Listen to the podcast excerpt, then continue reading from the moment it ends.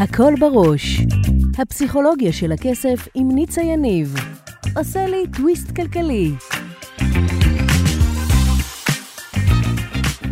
ברוכים הבאים לפרק נוסף בפודקאסט הפסיכולוגיה של הכסף עם ניצה יניב.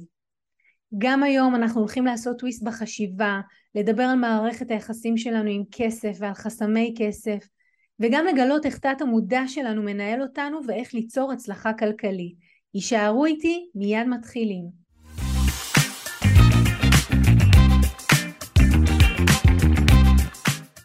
והיום יש לנו אורח מיוחד שהולך לדבר איתנו על כסף, על משכנתאות, על אה, בכלל כל מה שקשור לרכישת נכסים. רוסלן שמר, ברוך הבא. היי ניצה, שלום שלום. איזה כיף שאתה פה. מאוד. קודם כל אני מאוד מתרגש להיות פה. אני אמרתי לך את זה גם קודם כשנכנסנו, זה פשוט פלטפורמה נהדרת לחשוף את האנשים כל פעם קצת לנושא שהוא נושא חיים. כסף, שפע, בית, ביטחון. זה כל אותם הערכים שאנחנו קמנו בבוקר ובלי להיות מודעים לזה מנהלים אותנו. לגמרי. אז רוסלן שמר, אני רוצה לדעת שנגעתי בכל, הוא יועץ משכנתאות והוא מומחה לעסקאות נדל"ן משתלמות. רוסלן מחבר בין אנשים לנכסים, לתת המודע בהקשרים של בית, משכנתה וכלכלה. ורוסלן כאן היום אה, כי הוא גם נגע בעולמות ה-NLP וגם בתת ההילינג ותת המודע למי שמכיר. ורוסלן כאן היום כי ביקשתי ממנו לבוא ולדבר על כל הנושא של כסף, תת מודע ונכסים. אז על מה אנחנו הולכים לדבר היום? קודם כל, מה שאנחנו הולכים לדבר עליו היום זה על אותם החסמים שיש לאנשים כשהם ניגשים ללחשוב בכלל על איך אני קונה בית. אה, זה יכולים להיות חסמים בירוקרטיים, זה יכולים להיות חסמים של אה, אמונות מגבילות שמונעות מהם אה, בעצם להתקדם ולעשות את הצעד הזה.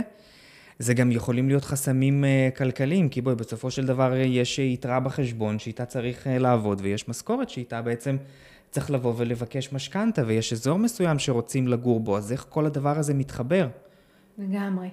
אבל יהיו לנו גם פתרונות, נכון? יהיו לנו גם פתרונות, בהחלט. אז שווה לעקוב ושווה להקשיב עד הסוף, כי זה הולך להיות משנה חיים. זה בעיקר יפתח את הראש להבין שכל מה שידענו עד היום זה משהו אחד, אבל אנחנו נבין איך האנשים שכן הצליחו עשו את זה. מה מוביל אותם בקו מחשבה שלהם.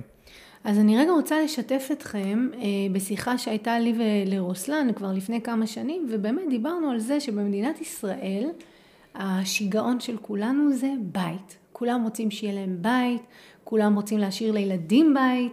אה, הנושא של נכסים אה, יושב מאוד חזק על המקום ההישרדותי שלנו כעם בעיניי. שסבל מהמון, אה, נקרא לזה גלגולים של אה, גולה ולהיות בגולה, ויש את ה, כמובן את השיח הזה שלא יזרקו אותנו לים. הנושא של מקום הוא אישו אצלנו.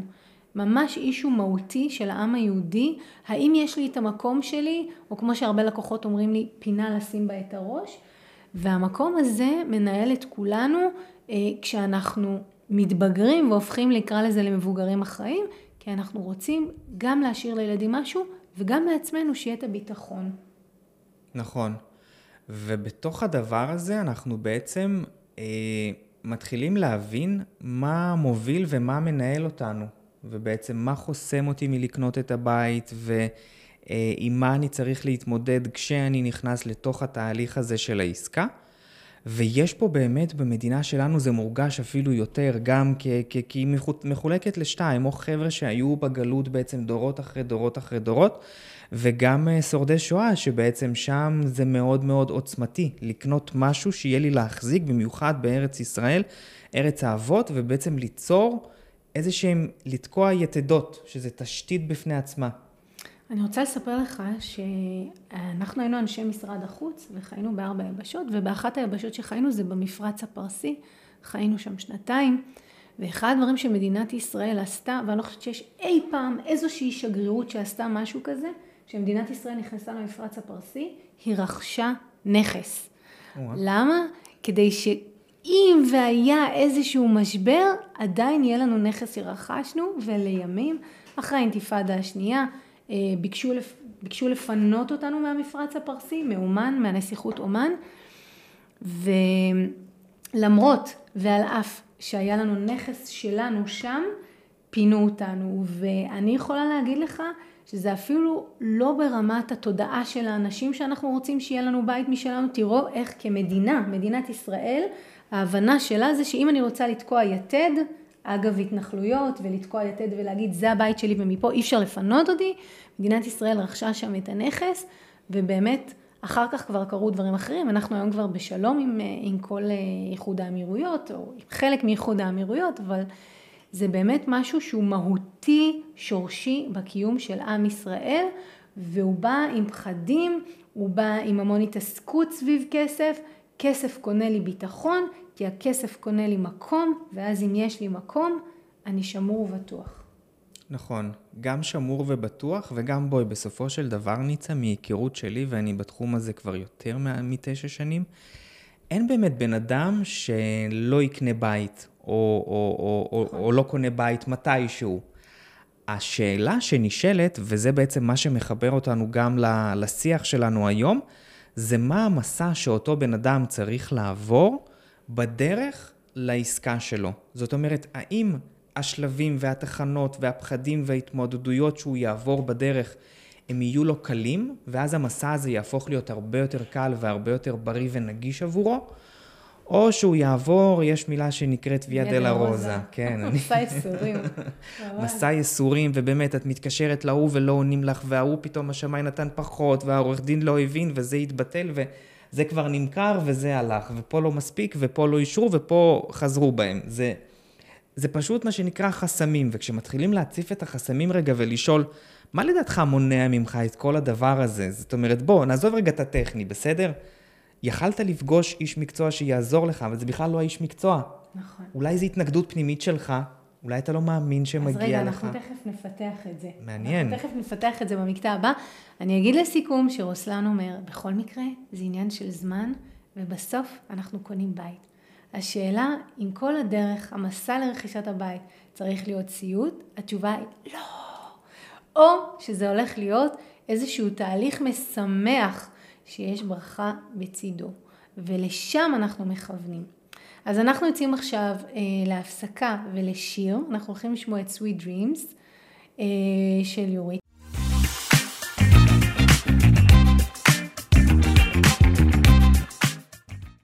ועכשיו אנחנו הולכים לדבר באמת על כל הנושא של חסמים וחסמי כסף, מה מונע מאיתנו לצאת ולרכוש בית. מה קורה מהרגע שהראש שלנו אומר, אוקיי, צריך בית, עד הרגע שבפועל זה קורה. אז מה החסם הראשון, רוסלן, שאתה פוגש, שהוא מאוד משמעותי ומונע מאנשים או גורם לדחיינות?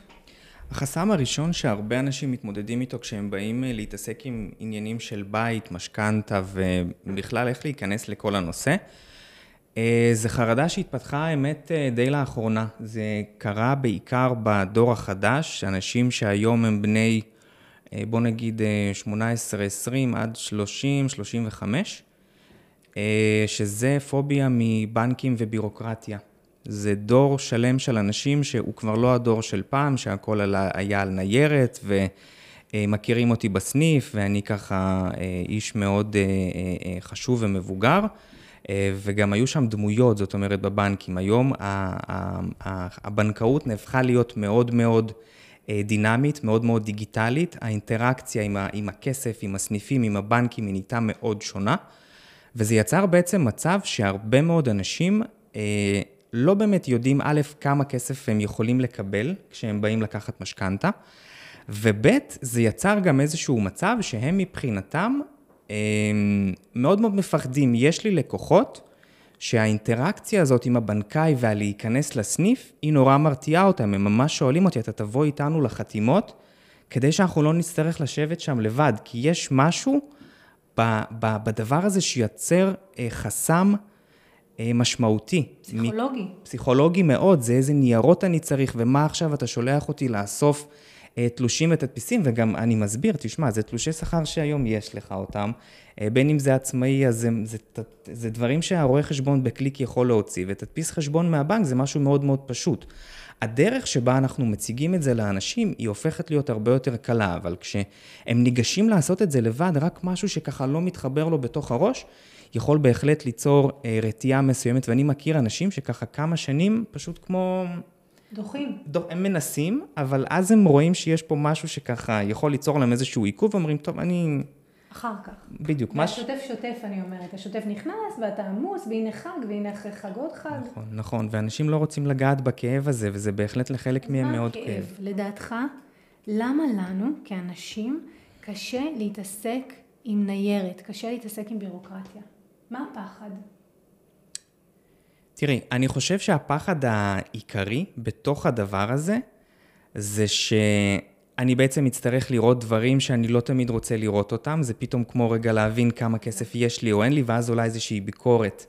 אה, אולי חסכתי מספיק, אולי לא הייתי מספיק טוב, ואז בעצם זה מוביל אותנו גם לדבר השני של הכסף וההון העצמי.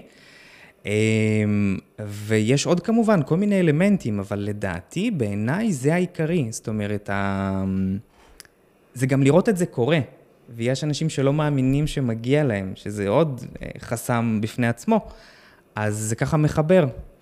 אז בעצם, אני רגע רוצה לגעת בזה וגם להביא את הזווית שלי. אני רואה שאנשים קודם כל לא מאמינים שמגיע להם בית. לפעמים אנשים אומרים לי, אני צריכה להיות בזוגיות, אבל בין זה לבין להיות בזוגיות ולהאמין שמגיע להם בזוגיות, יש פער. אז יש פער בין זה שאנחנו חושבים שאנחנו רוצים שיהיה לנו בית, לבין שבאמת יהיה לנו ונחיה את זה הלכה למעשה. אז אחד זה המגיע לי שאמרת. נכון. שתיים, לטובת יוצאי חבר העמים. אני רוצה להגיד משהו, כי אני מלווה לא מעט אנשים ואני רואה. כולנו, ללא יוצא מן הכלל, יש לנו קטע עם שלטון. לא בא לנו שהשלטון ידע עלינו דברים. למרות שכולם מבינים כבר שהכל מנותר, וכולם מתלוננים על זה שכשאתה נמצא, באיפש... מחפש איפשהו, עולה לך בחיפושים, האם אתה צריך זה וזה, ועדיין אנחנו לא רוצים. וניירת מול שלטון, אחד, ושתיים, שהשלטון מתחיל לשאול אותך כל מיני שאלות, מי זה שלטון? זה הבנק. בדיוק, זה האוטוריטה. ממש, האם יש לך כזה, האם יש לך כזה, כמה יש לה, כולם, זה מכניס אותם לחרדה אמיתית. במיוחד כשהם צריכים להמציא איזה ניירות, ולא כלום, והם האנשים הכי נהדרים בעולם, ולא גנבו ולא שיקרו ולא רימו, כולם בסטרס. זה משהו שאני רואה שהוא מאוד מאוד חזק.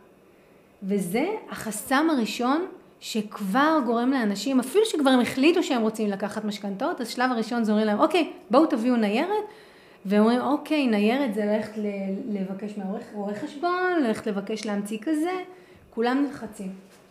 שלושת הדברים האלה הם אה, החסם המאוד מרכזי של, כמו שאמרת, אם אני הולך לבנק, ואגב, להיכנס לבנק, זה להיכנס לבנק גם לחשבון הבנק שלי. הרבה אנשים לא נכנסים לחשבון בנק ביום יום שלהם, נכון, זה מלחיץ אותם לראות נכון, מה המצב. נכון, נכון. ואיפה הם ובאיזה מצב הם נמצאים, והאם הם חיים ברמת חיים סבירה או לא, ומסגרת, זה עושה להם המון המון לחץ. אז זה החסם הראשון. מה עוד אתה פוגש שמנהל אנשים? מה שאני פוגש מעבר לחסם הזה של הבירוקרטיה, זה אה, אמונות מגבילות על איך אני אמור לפעול בעולם, או איך החיים בעצם אמורים להיראות. ואם משהו בתוך המשבצת הזו לא מסתדר, אז לא קונים בית עד ש. עכשיו, זה יכול להתחלק לכמה דברים. זה יכול להיות לא קונים בית עד שלא חוסכים את הסכום המספיק בשביל אה, לקנות את הבית שאני רוצה לגור בו. נכון. שנניח אם אני רוצה לקנות אה, דירה שעולה למשל, אה, לא יודע, 4 מיליון שקלים, אז אני צריך לחסוך סכומים מאוד מאוד גדולים, שיכולים לקחת לי גם הרבה מאוד שנים בשביל להגיע לשם, אז אני פשוט נמנע מלעשות פעולה ומלקנות משהו קטן, ואז ככה להתגלגל עם הזמן.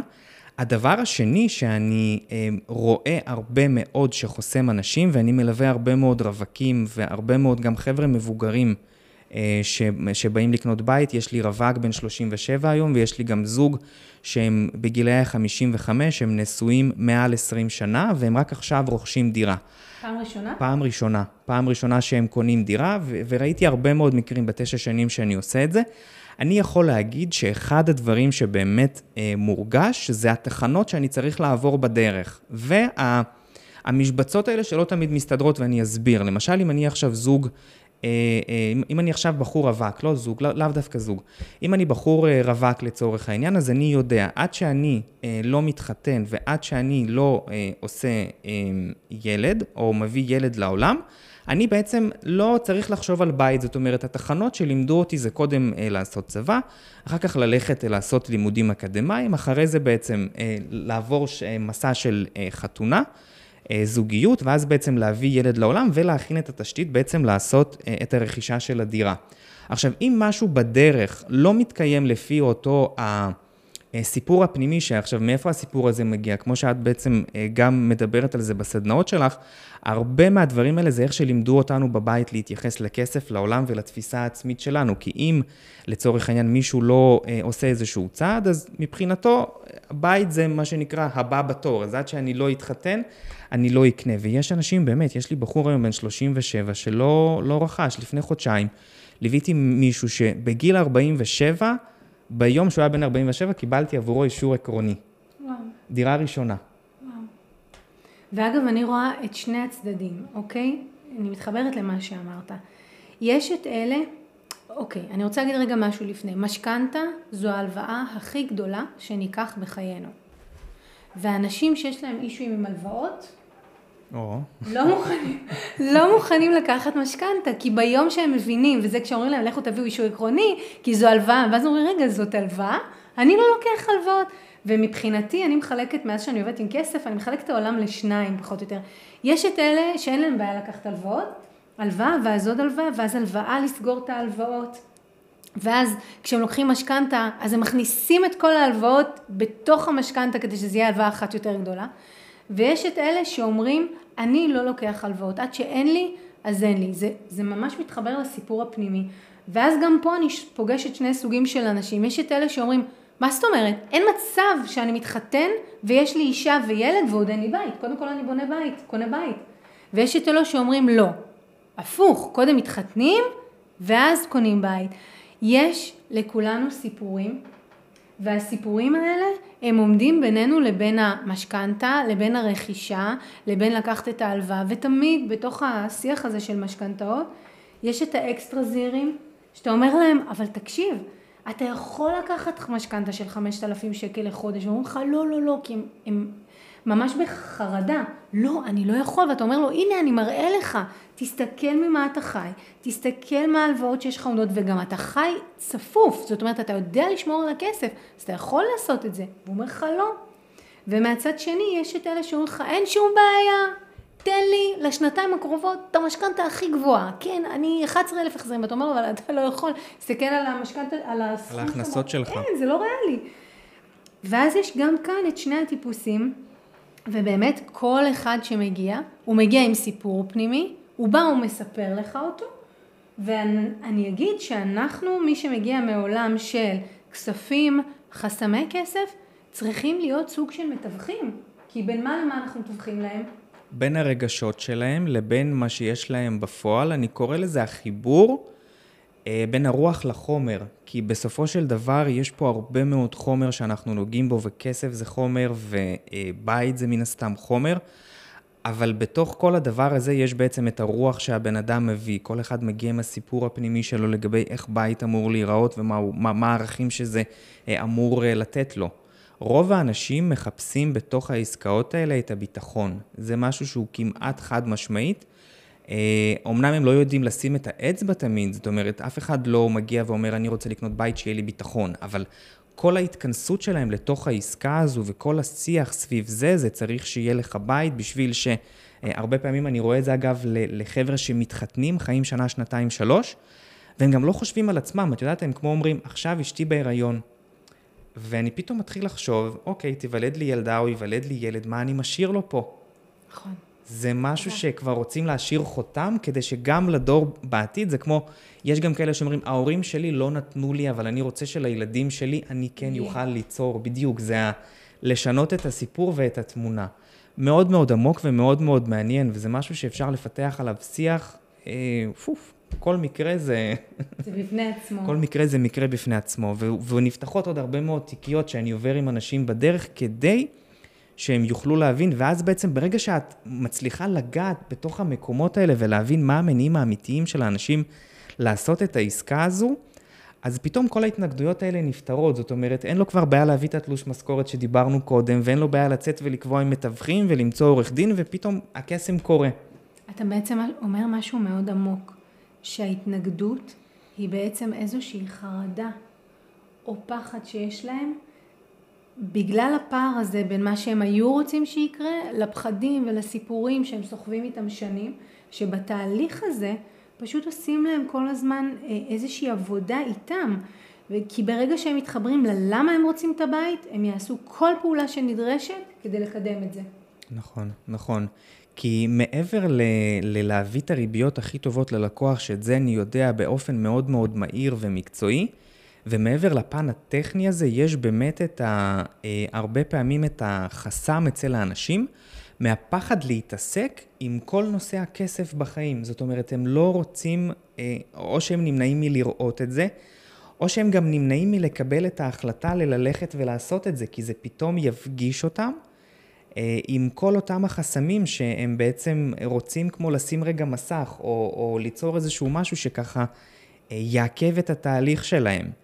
ומנגד, שתביני כמה זה מעניין, הם יכולים ככה לשבת שנה ושנתיים ושלוש וארבע, ואז נוצר רגש אחר שהוא גם כואב. זאת אומרת, נמנעים פה מכאב, אבל זה יוצר דיסוננס נוסף, כי פתאום ברגע שלא קונים, אז פתאום מצטערים שלא קנינו ב-2008 ומצטערים שלא קנינו ב-2016. את גם מדברת על זה באחת הסדנאות שלך, שתמיד סביב בית יש איזשהו נושא של אה, למה מכרנו מוקדם או למה מכרנו מאוחר, והחמצה. הרבה מאוד החמצה שמובילה באמת לחרטה, שיוצרת שוב פעם אה, כעסים ותסכולים. ואחד הדברים באמת... אה, לעזור לאנשים לפתור, זה לגעת בדיוק בנקודות הללו, כדי שזה יהיה חשוף להם, ואז פתאום את יודעת, כל האסימונים מתחילים ליפול, זה לא חייב להיות באותו רגע גם, זה יכול, את, את יכולה להקשיב לדבר הזה, ואז תוך יומיים שלוש את אומרת, אוקיי, אני מבינה שעד היום קניתי שלושה ארבעה נכסים בגלל שרציתי שיהיה לי ביטחון, או אני לצורך העניין מבינה שלא עשיתי כך וכך, כי נמנעתי מאיזשהו רגש אה, שלילי שלא לא, לא, לא, לא יצא לפועל. מהמם, אז אני רגע סוגרת את המקטע הזה עם סיכום, שמשכנתה היא ההלוואה הכי גדולה שניקח בחיינו. ובעצם היותה הלוואה היא מאמתת אותנו עם הנושא של כסף והתנהלות עם כסף ומה אנחנו חושבים על כסף ואיזו תחושה סובייקטיבית פנימית יש לנו. יש לנו כסף, אין לנו כסף, כמה יהיה לנו בעתיד ובעצם הטיפול וההתעסקות בבירוקרטיה, בניירת, בלפגוש את כל אנשי המקצוע אנחנו שוב ושוב, אפילו להיכנס לחשבון הבנק, אנחנו שוב ושוב פוגשים את הרגשות האלה. זה לוחץ לנו מאוד, ובאמת אחד התפקידים הכי חשובים של אה, יועץ למשכנתאות, זה אני יודעת מקרוב היום, זה לעשות שם איזשהו ריכוך, ריכוך קצוות אני קוראת לזה, כדי שאפשר יהיה באמת באמת לעבור את המסע הזה, כל אחד שיהיה לו מסע פרטי משמח לרכישת הבית שאנחנו רוצים.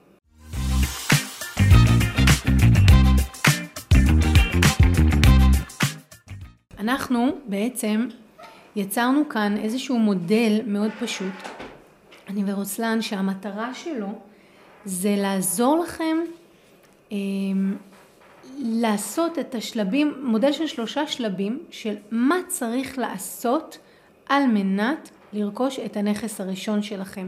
לנוע מעבר לחסמי הכסף, לנוע מעבר מהפחד לבירוקרטיה וכל ה, הדברים שנגענו בהם בעצם.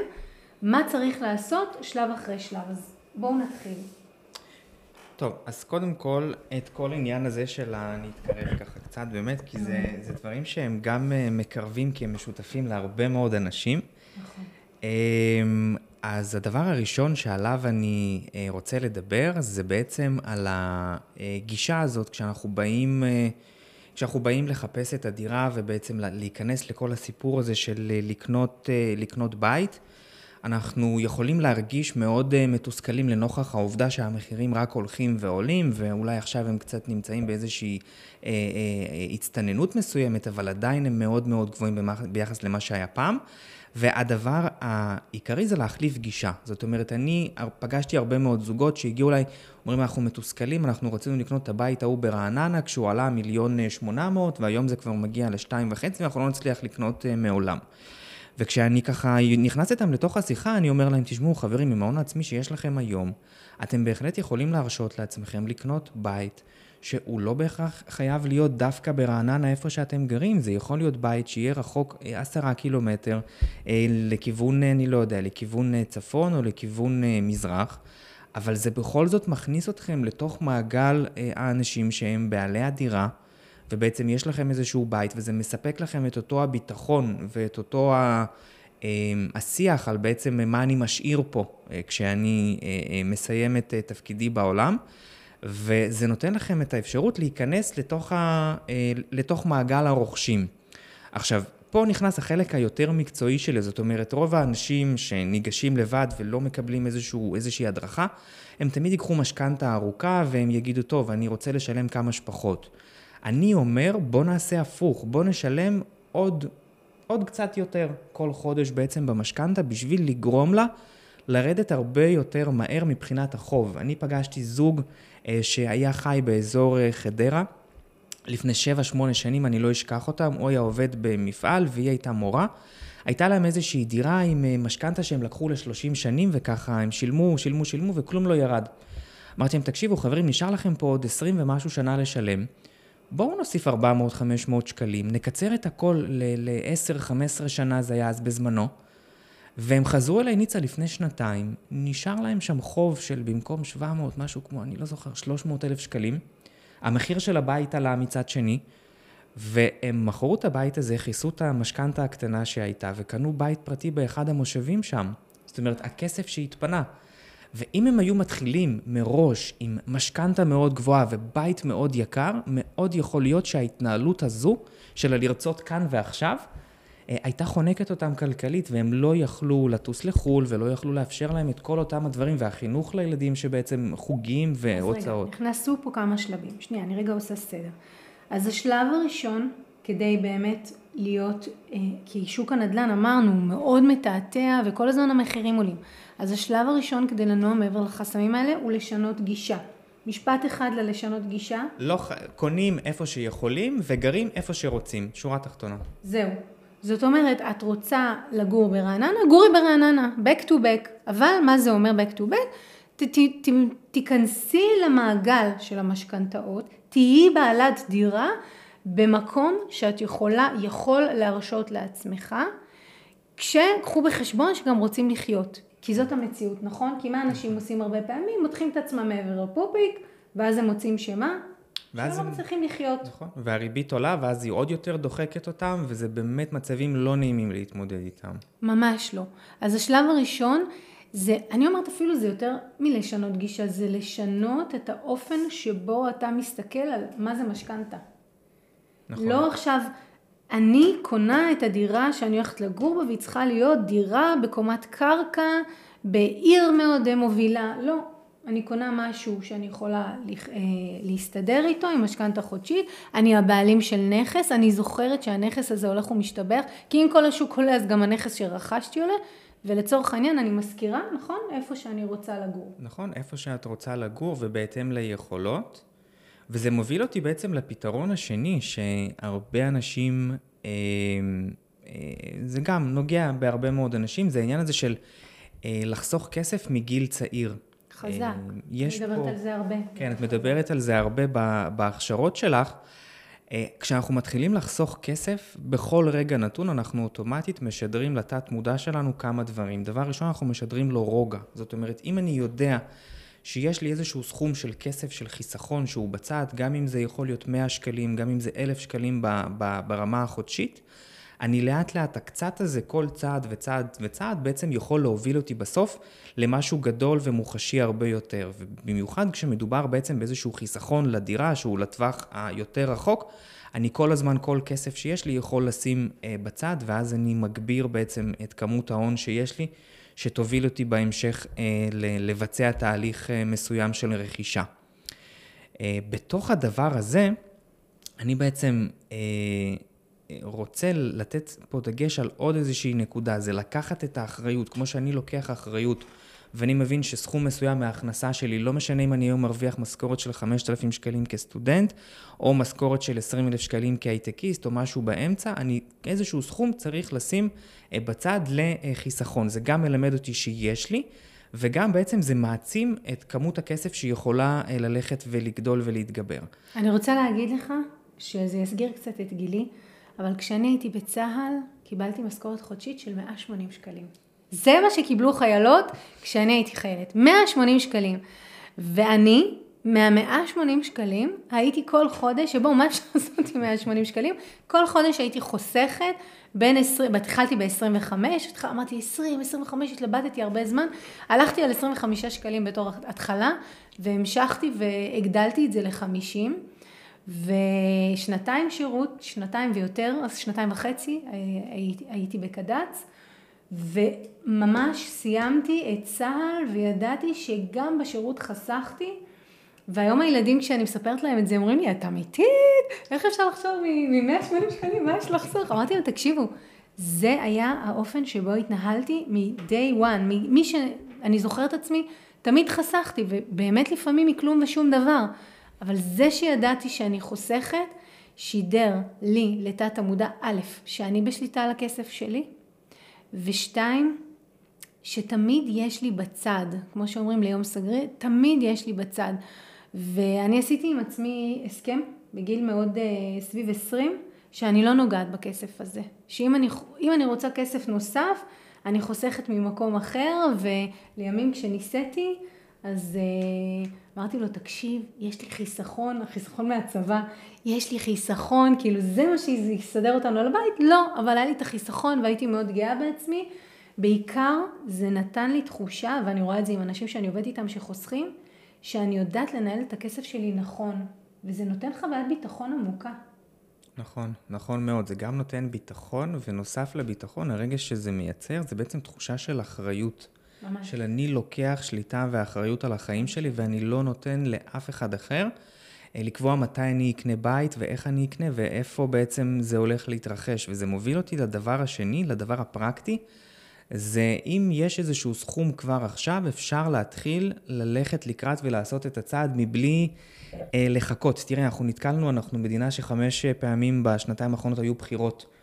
ואני רואה שלפני הבחירות, אנשים, באופן אפילו לא מודע, הם כמו נעצרים, רגע אומרים, רגע, אולי יבוא ראש ממשלה חדש, או כן, שר שיקום. אחרי הבחירות אני אקנה בית, בטוח המחירים ירדו, יעשו איזושהי הטבה, או תהיה... אחרי המחירים ירדו?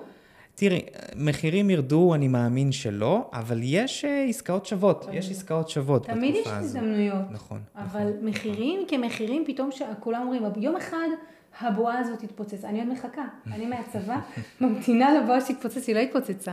כן. אז זה לקנות. נכון, וערך הכסף פשוט הולך ונשחק, אז זה בעצם כחלק ממה, ש, כחלק ממה שקורה, והאחריות על התהליך הזה, היא בעצם אך ורק שלנו, זאת אומרת, לא להיות במצב שאני אחכה למדינה שתגרום לי לזכות באיזושהי הגרלה שאני בחיים לא אזכה, או אה, אם פתאום יהיו איזה שהם אה, הטבות וכולי, זה יכול לעזור, זה עוזר להרבה מאוד אנשים, אבל הם כמו, במקום לקחת אחריות, תולים את הסיפור הזה של הרכישה, כמו באמת לא להתעסק עם, ה, עם הכאב, וזה שוב פעם מחזיק.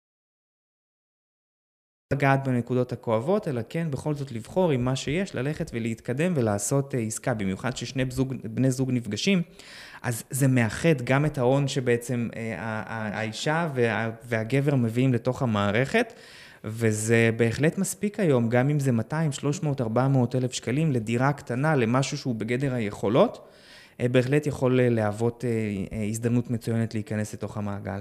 אז אני רוצה לדבר על הדבר השלישי, הדבר השלישי הוא באמת זה העולם תוכן שלי, להציף, קודם כל להבין איזה חסמי כסף מנהלים אותנו. אי אפשר לקנות דירה אם אני לא מבינה מה מנהל אותי. כי אני מבינה כל הזמן שאני, במיוחד אם אתם בדחיינות, לא משנה במי מאשימים את זה, בבירוקרטיה, בניירת, בזמן, ב...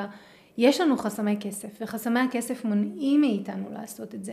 והתפקיד שלנו הוא לזהות מה חסמי הכסף, וזו פעולה אחת. והפעולה השנייה היא, ואני כל הזמן אומרת את זה לאנשים, אני רוצה לשמוע את השאלה, איך כן? אל תסבירו לי למה לא. אנשים אומרים לי, לא, זה אי אפשר.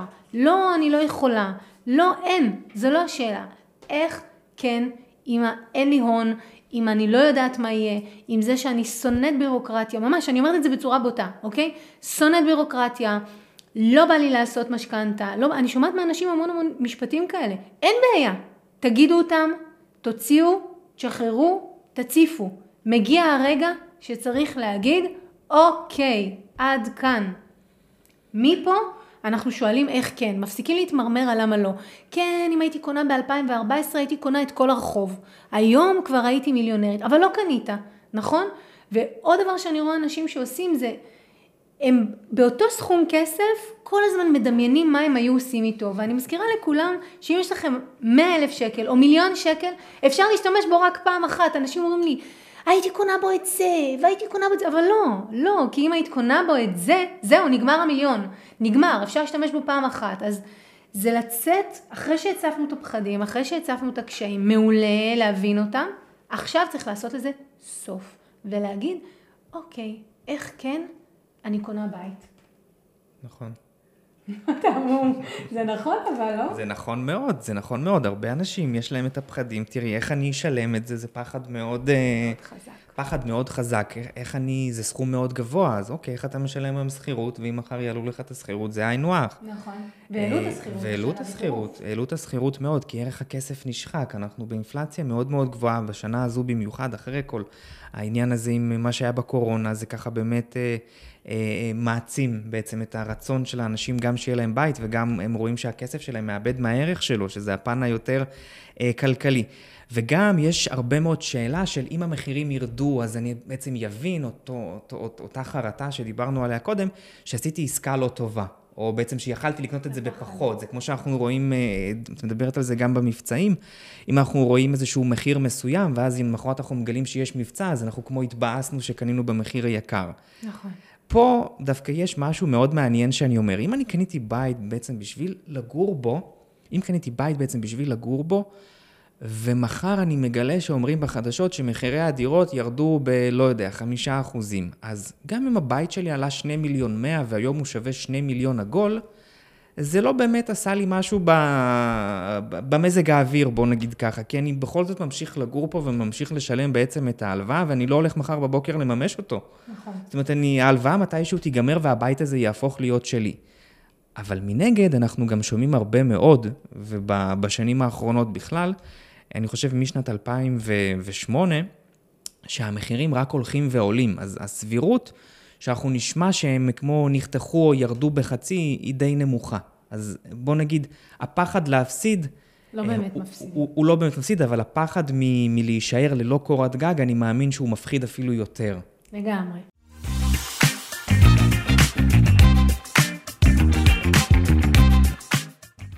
אנחנו עכשיו רוצים לעשות איזשהו באמת סיכום של כל הנושא שדיברנו עליו. התחלנו ודיברנו על הנושא של חסמי כסף, על הפחד מבירוקרטיה, על מה מנהל אותנו ביום יום שלנו כשאנחנו הולכים לרכוש דירה, שזה הסיפור הפנימי שלנו, אה, איפה שגדלנו, הבית שגדלנו בו, מה זה מבחינתנו בכלל לקנות בית. אה, רוסלן דיבר על המקום שברגע שאנחנו מבינים מה אנחנו, מה מנהל אותנו ברכישה, נניח שאנחנו רוצים להרגיש ביטחון, שיש לנו ביטחון, אז אנחנו, ברגע שאנחנו עובדים עם זה, מציפים את הפחדים, הרבה יותר קל לנו. ואז דיברנו על כמה נושאים שהם הפתרון. על מה דיברנו? שינוי גישה. נכון, שינוי גישה. דיברנו בעצם על אה, לחסוך מגיל צעיר. נכון, שינוי גישה הוא מאוד מאוד חשוב, על, על הזווית גם של איך כן, לא מה לא ולמה זה אני לא אצליח. דיברנו על לחסוך מגיל צעיר, כמה זה חשוב, על מה עוד דיברנו? דיברנו על לחסוך מגיל צעיר, דיברנו על זה שאפשר לקנות איפה שאנחנו יכולים ולגור איפה שאנחנו רוצים, ואז בעצם אנחנו פותרים את העניין הזה של הלחכות להזדמנויות, אה, לא יודע, שהממשלה תבוא ותעזור לנו, או שחלילה נקבל אה, ירושה, או משהו שרק אז נוכל לקנות, אלא לעשות מתי שצריך לעשות, בלי לחכות לאיזושהי עזרה מבחוץ, לקחת אחריות. כן, זה במיוחד חוסך את התסכול. שכשיושבים במעגל עם חברים וזה כבר יש לו נכס והוא כבר הסתדר והוא כבר בונה לנכס ההשקעה ואתה עוד יושב שם ואתה אומר ואני רק בשכירות ואני לא יודע מה יהיה איתי נכון, זה מה זה. נכון, וגם ארוחות בשישי, בחגים, קנית, לא קנית, מכרתם, לא מכרתם, נכון, זה חזק מאוד שיחה. בכל משפחה. בכל משפחה. ויש תחרות, נכון? נכון. באיזושהי רמה או. יש תחרות. אף אחד לא מדבר על זה, אבל יש תחרות סמויה גלויה. מה אחי הגיע אליו, מה אחותי הגיעה אליו, למה הם כבר מסודרים, למה אנחנו לא. זה עם בתים ועם מכוניות היום גם. נכון, כן, ממש. כן. אל תהיו במקום הזה.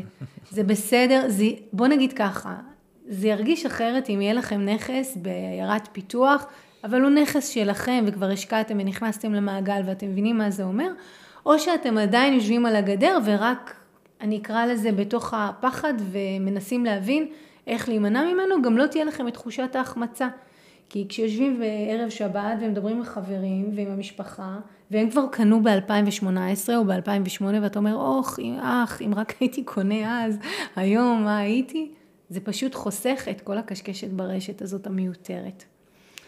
אה, יש עוד כמה דברים חשובים שרצינו להגיד. אה, רוסלן, בוא תגיד לנו אותם, ממש ריכזנו את הפנינים. ריכזנו בדיוק את הפנינים. קודם כל, לקנות תמיד אפשר, והזדמנויות נכנסות כל הזמן. כל הזמן. ממש ממש כל הזמן. גם אם אומרים לכם אה, בחדשות שהמחירים עולים והמחירים יורדים והריביות יקרות והריביות גבוהות, תמיד יהיה, אני מנחה את הלקוחות שלי שבאים אליי, תמיד יהיה את זה שלחוץ למכור, ותמיד יהיה את זה שצריך לקנות. מישהו שעכשיו, אני לא יודע, צריך בית של חמישה חדרים, לא יחכה שנתיים שלוש, נולד לו ילד, בום, צריך בית. מישהו שעכשיו קנה התגרש. דירה, התגרש, גם קורה הרבה מאוד. המון. אחרי הקורונה במיוחד, מישהו שעכשיו לצורך העניין קנה דירה חדשה וצריך לשלם כספים, חייב למכור את הבית שלו הישן היום, מחר, אין לו עכשיו זמן לחכות כי הוא צריך את הכסף. אז לדעת לשאול את השאלות הנכונות, כדי להבין גם מול מי אנחנו עושים את העסקה אה, שאנחנו נכנסים אליה. אה, דבר נוסף זה להתחיל, להתחיל, להתחיל, להתחיל. לא לשבת על הגדר. אני רוצה שתצאו מהשידור הזה שלנו עם ההבנה שכל רגע אתם לא הולכים ועושים פעולה, עולה לכם כסף. כי השוק מתייקר, כי דברים זזים. אל תהיו במקום הזה, תקבלו החלטה עם עצמכם וכולי באמת אה, תקווה ורצון שהשידור הזה ייתן פוש להרבה אנשים. ותסכימו לעשות את, ה, את השינוי שדרוג הזה. נכון. ותמיד לזכור גם, את יודעת, אני מביא את זה הרבה כדוגמה מה-NLP. כל מטרה גדולה אפשר להגשים ברגע שמפרקים אותה לנקודות קטנות. זאת נכון. אומרת, אם אני רוצה לקנות בית, אז אני מבין, אז אני צריך רגע להוציא את האישור העקרוני, אני צריך לחסוך כסף, אני צריך לבחור אזור, אני צריך להצטייד באנשי המקצוע, להתחיל לחפש, להתחיל לנוע, זאת אומרת, לעשות איזשהו צעד שיוביל אותי לעוד צעד ועוד צעד, ובסוף יגיע גם הנכס. אני חייבת להגיד באופן אישי, שאת הדבר הזה אני שמעתי לפני כמה שנים על איזשהו פרויקט גדול שאני הייתי צריכה לעשות עם עצמי, שהוא קשור דווקא לעולם הקריירה ולא לעולם הנכסים. ואמרתי כן, לא, כן, לא, אמרתי יאללה, תעשי את הצעד הראשון. כל צעד, לא משנה, והצעד שלי במקרה היה לפנות למנטור שיוביל אותי לעשות את זה, כי אני באמת מאמינה בלקחת אנשי מקצוע טובים ולהיעזר בהם. כי לא הכל אני חייבת לדעת ולהבין, אני צריכה להיות טובה במה שאני טובה בו, ויש עוד אנשים שכמוני טובים במה שהם טובים, אז להיעזר בהם. אז הצעד הראשון בעיניים שלי הוא לקחת באמת איש מקצוע טוב שיעזור לך לעשות את הצעד הראשון, ואיפה שצריך ללטף לך את הראש ילטף, ואיפה שצריך להגיד לך קדימה, היידה, לך תשיגי את מה שצריך, אז זה יעשה את זה. זה מה שעושה את ההבדל. נכון, וגם להיות גמישים. כל הסיפור הזה פה הוא מצריך הרבה מאוד גמישות מחשבתית, גמישות כלכלית. אם צריך שנה אחת לגור בבית יותר קטן בשכירות בשביל לחסוך עוד 4-3 אלף שקל, אז בבקשה. יש זוגות שהבינו שהם צריכים רגע לחזור לגור ביחידת דיור אצל ההורים, בשנה, שנתיים עד שהבית יהיה מוכן, אבל זה חוסך להם הון, ואחר כך הם לא צריכים לקחת עוד הלוואה בשביל אה, לרהט ולאבזר ולהתחשבן עם כל הדירה שהם קנו. זה לגלות גמישות בתוך עולם משתנה, כי בואי, היום יש משהו אחד, מחר כבר יש משהו אחר, ואנחנו תמיד מלווים בתחושה של או החמצה, או פחד, או ביטחון. זו הסקאלה. נכון, נכון מאוד. טוב, אז אה, רוסלן, היה לי ממש כיף לארח אותך כאן היום. תודה רבה על ההזדמנות. זה בהחלט היה שיח מאוד מרתק, שמביא באמת הרבה מאוד צדדים שהם לא רק טכניים, כי כמו שאמרנו, יש רוח ויש חומר ויש את החיבור המדהים הזה שנוצר פה, שמחבר בין שניהם.